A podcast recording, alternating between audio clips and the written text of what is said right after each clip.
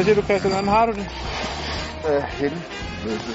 Det er jo legetøj, vi har med hernede. Det er jo øh, det, er det fedeste voksenlegetøj, der findes. Altså, så bliver man en lille dreng igen.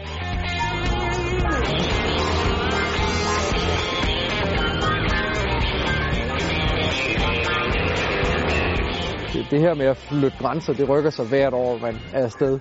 Så det bliver, det bliver ikke farligere og farligere. Tværtimod så bliver det mindre farligt, fordi man, man har flere tricks i ærmet. Vi har kendt hinanden så mange år i forvejen.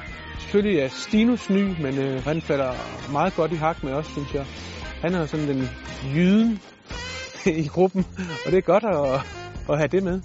Jeg synes, det er fedt, at, at, at jeg kører med nogle fire rutinerede drenge, som, øh, som har gjort det her mange gange før.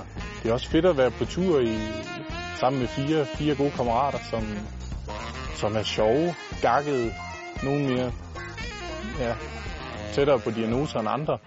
Jeg vil have snitsel. E, e, e. Uh.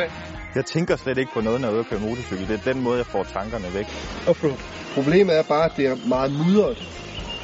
Og jeg har ikke øh, knopdæk på. Jeg synes bare, I skal se at komme til. Min motorcykel er helt ny og fin.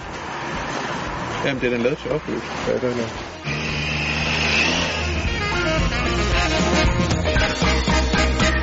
Er du frisk nok til at komme med ud og køre i dag?